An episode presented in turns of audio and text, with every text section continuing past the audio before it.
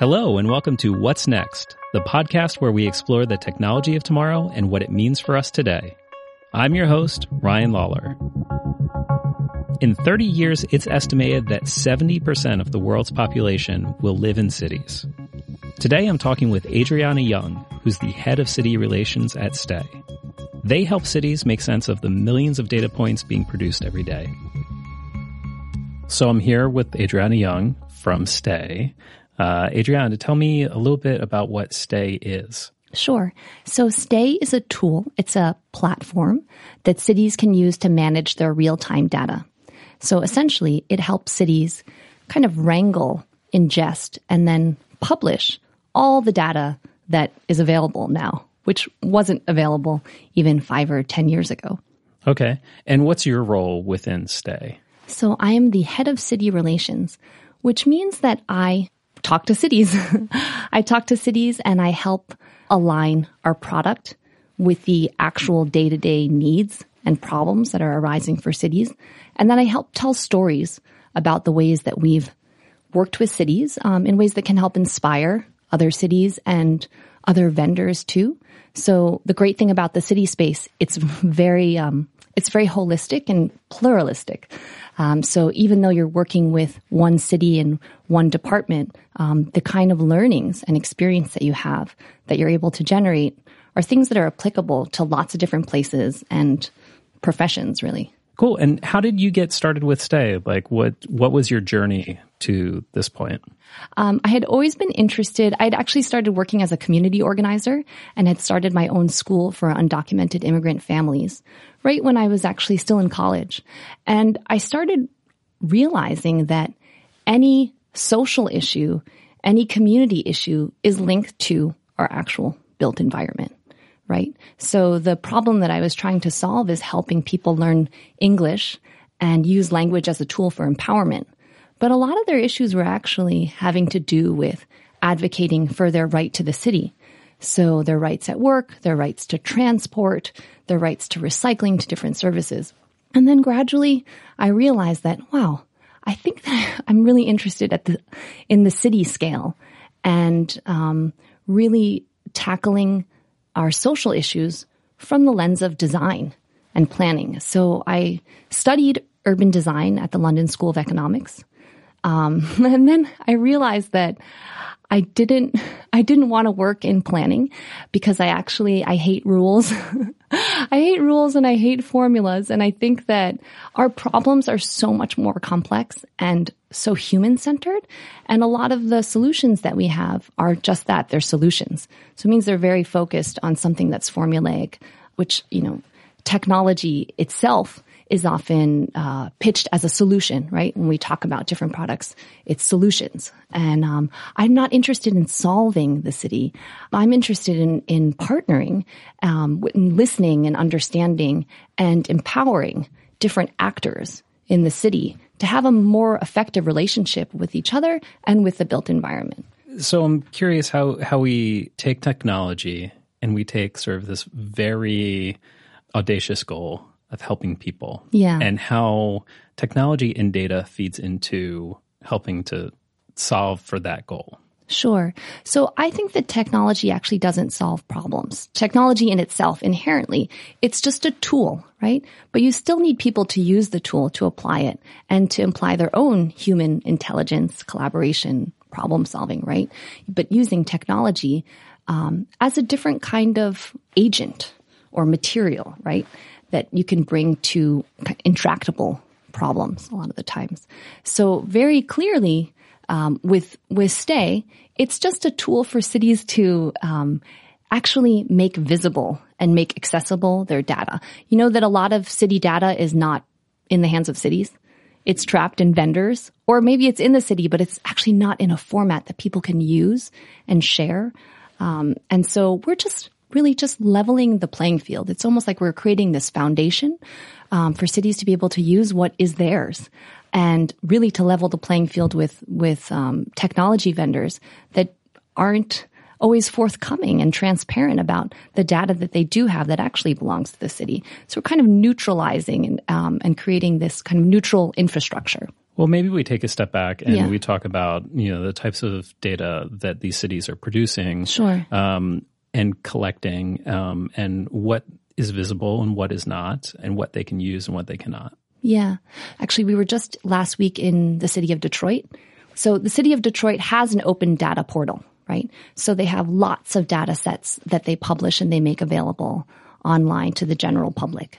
So there's data on 311 calls, 911 and crime, air pollution, bike lanes, building permits, buildings that are going to be demolished, et cetera. So all those kinds of data sets, they're all kept in different ways.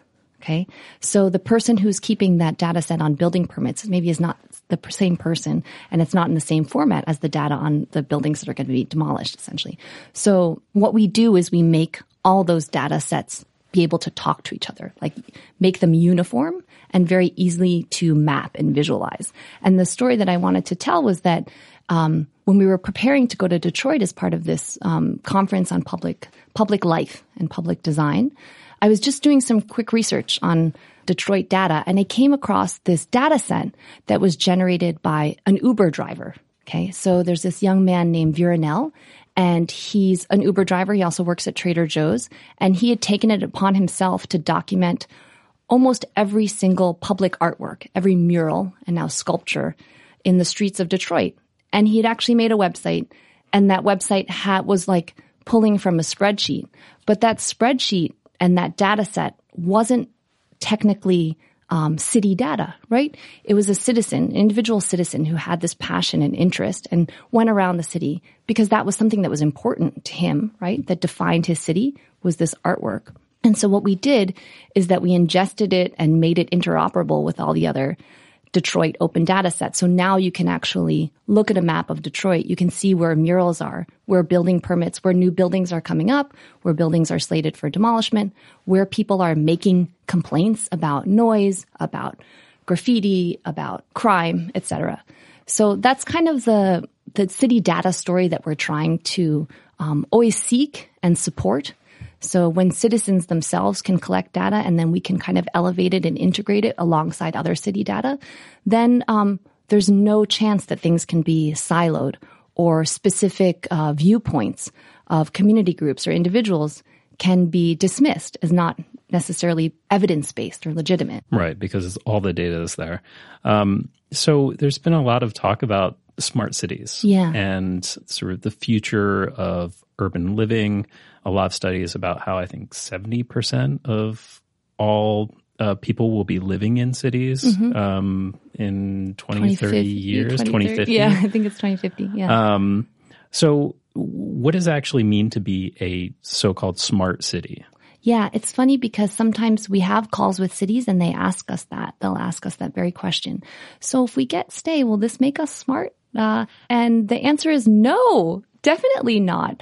Um, you can't buy a product and it'll, you know, change, add intelligence into your automatically into the way that you operate and run your city. Um, I think the smart city movement has not been really a movement. It's been a lot about, it's about products, right? So essentially the promise of the smart city is that there's going to be no errors. There's going to be ultimate efficiency. Um, algorithms will decide how to distribute resources and adopt the city plan. It'll be a city optimized for efficiency. But the question is, is that a city you want to live in?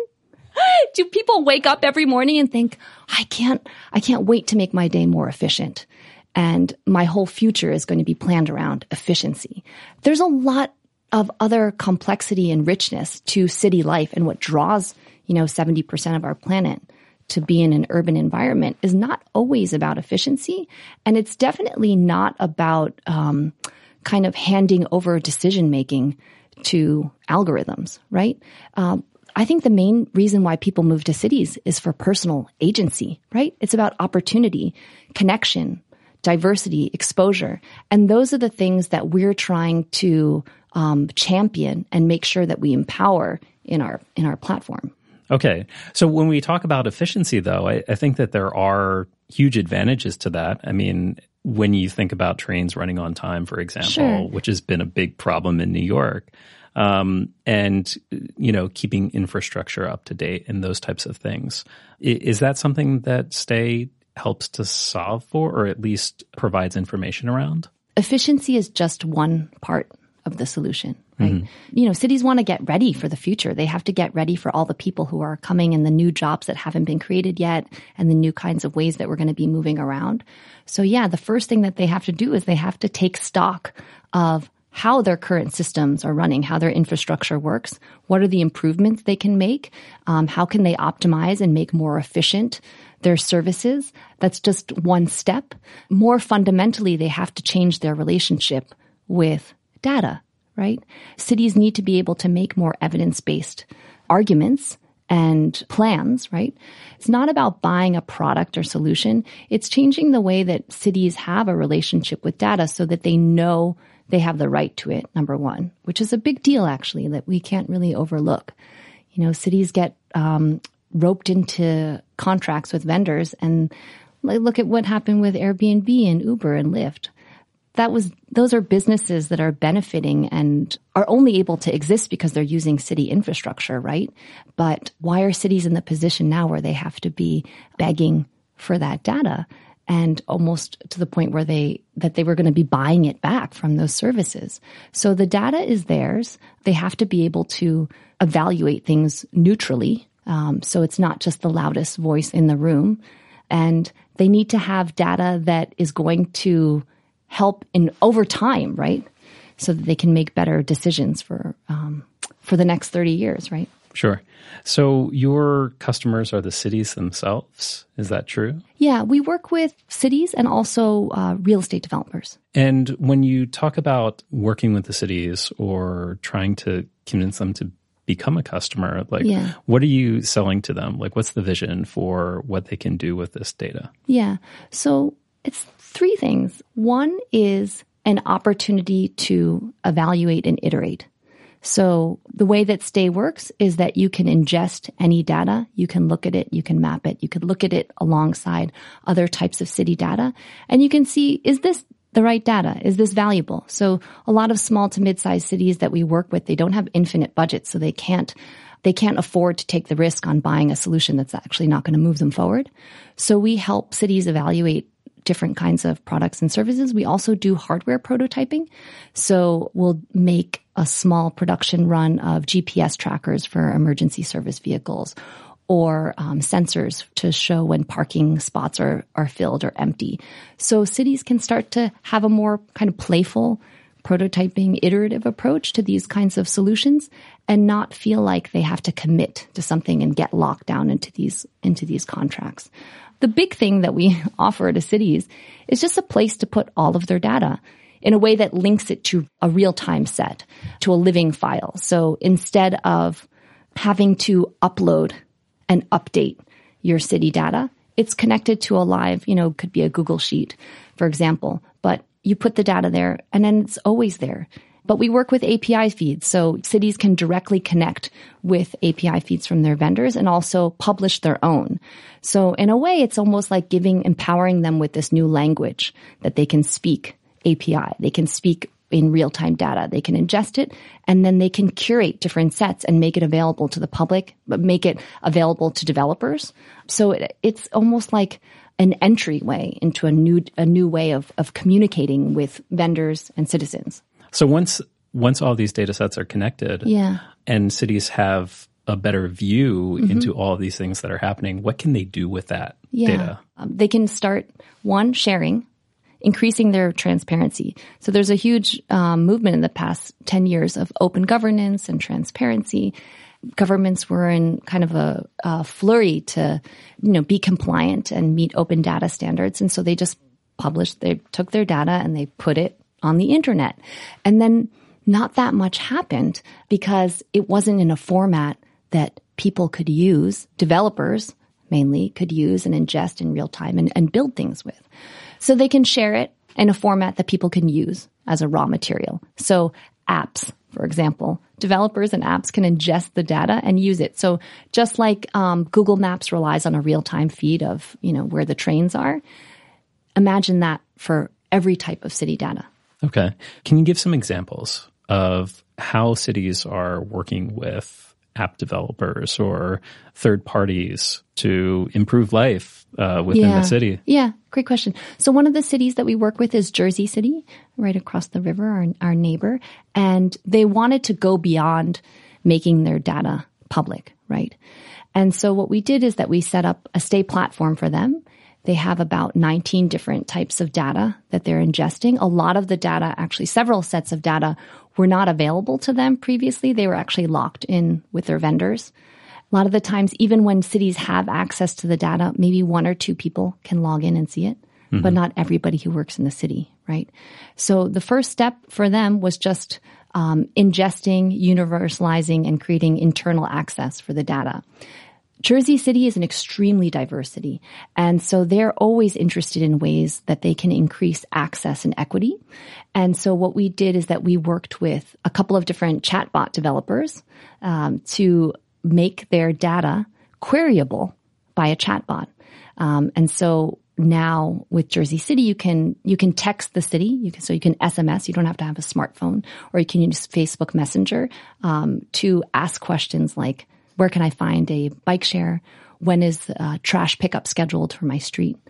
Um, that kind of thing. The next step is um, adding different languages to it. So ideally, they would like to have all the languages um, that are spoken in Jersey City have their data queryable by any language that anyone speaks in Jersey City. Okay. What are the biggest challenges when you go to these cities and you try to talk to them? Um, and convince them that they need to be able to wrangle off this data? Where are the biggest challenges to adoption? Yeah, it's our challenge actually to find a way in which Stae meets one of their urgent needs. So there's so many competing needs in the city, right?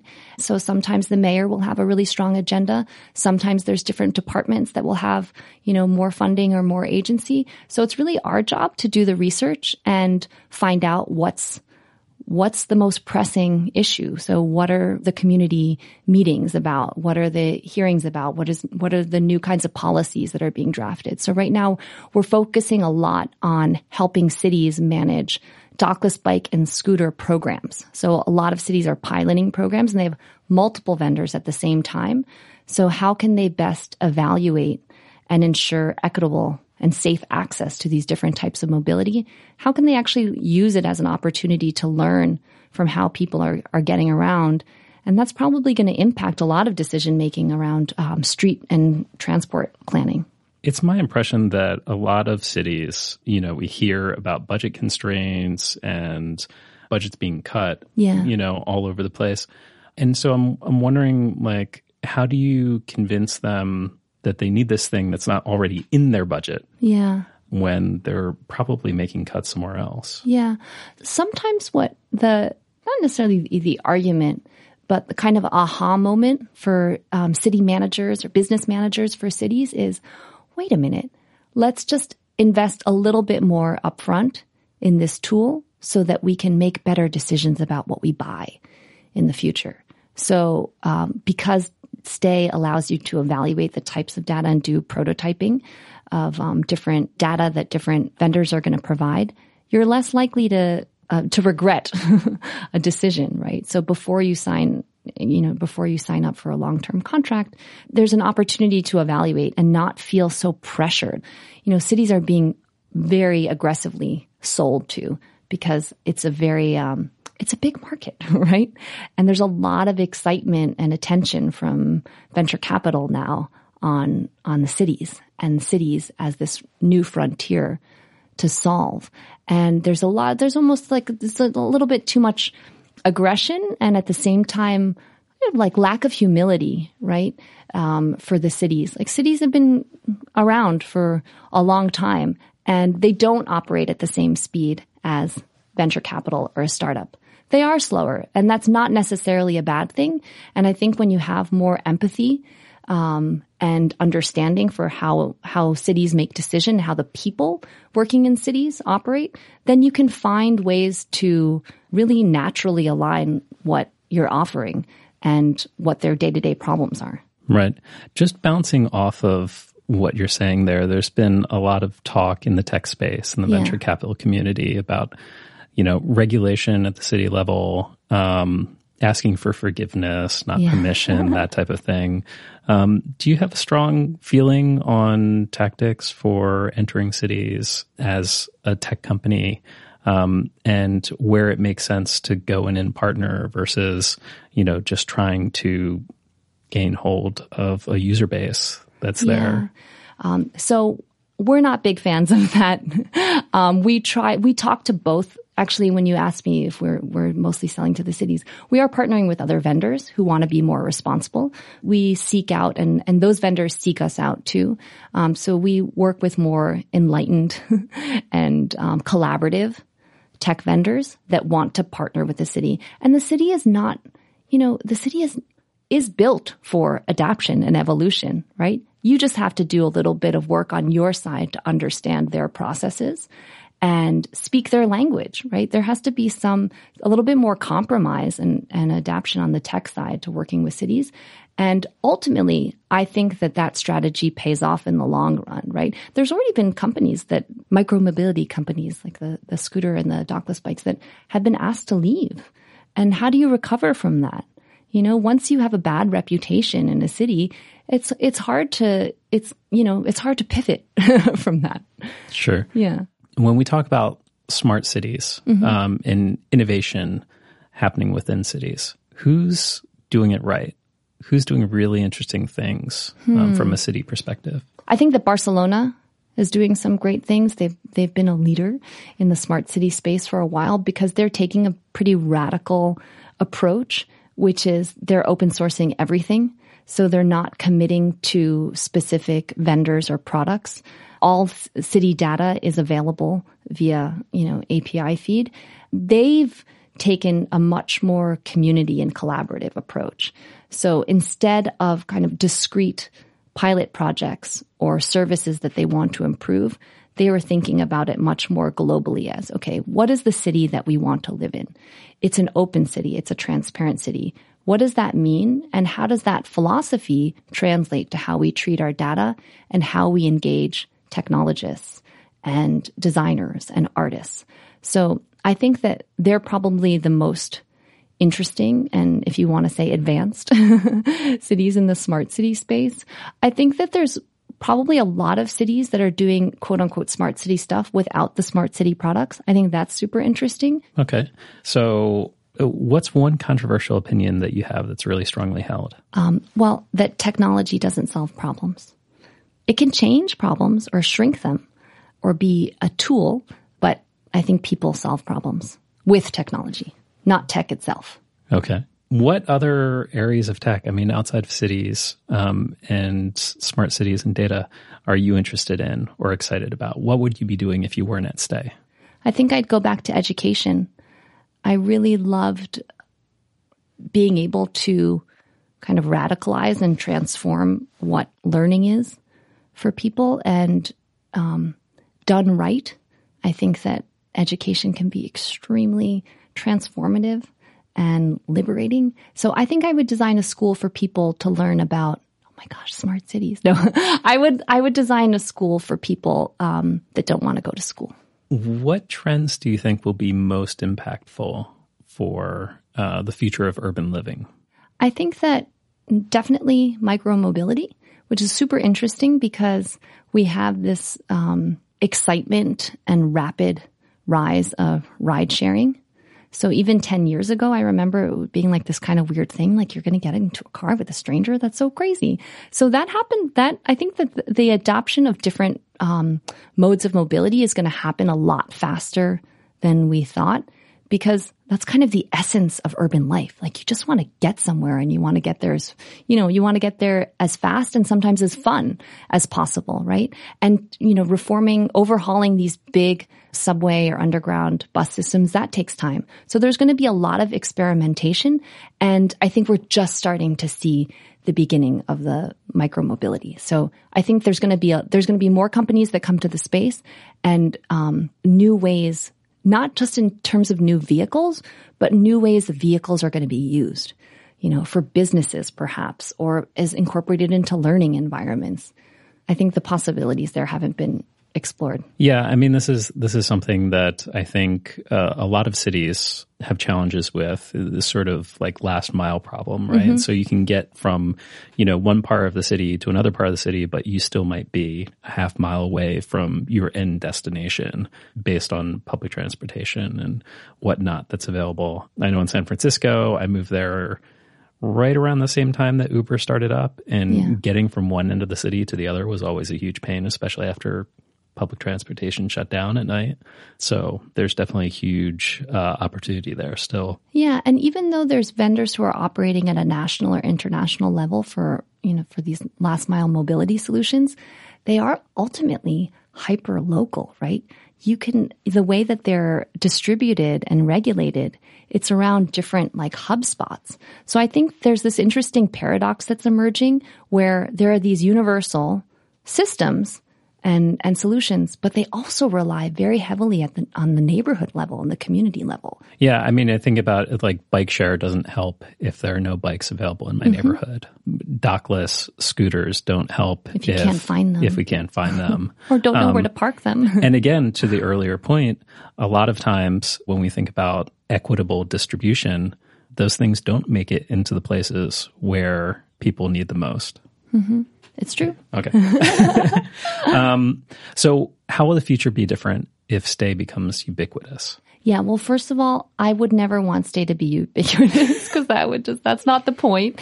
So Stae actually stands for symbiotic technology and ecology. So in a symbiotic ecosystem, there's, you know, there's mutualisms, there's interdependencies, there's diversity. So Stae is the right, let's say, it's, it's a tool that any city could use, but not every, we don't, the point is not for everybody to use the same kind of standard. You know, I always say that the highest form of flattery is piracy. so it's just, maybe there's, not that people are going to pirate our software. Maybe they would, who knows? But the idea is that there, if there's going to be more types of products or programs like Stae.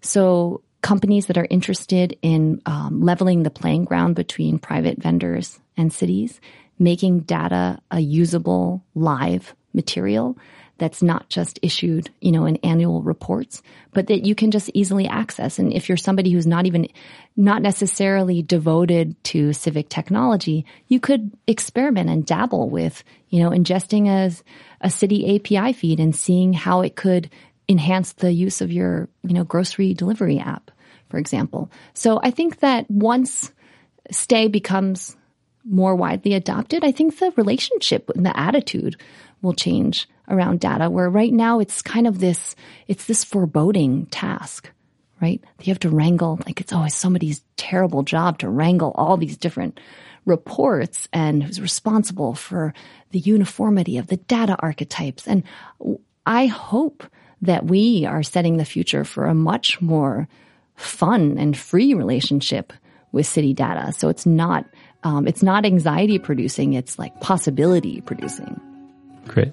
Well, thanks for being on the podcast. Yeah, thank you so much for having me. It's fun.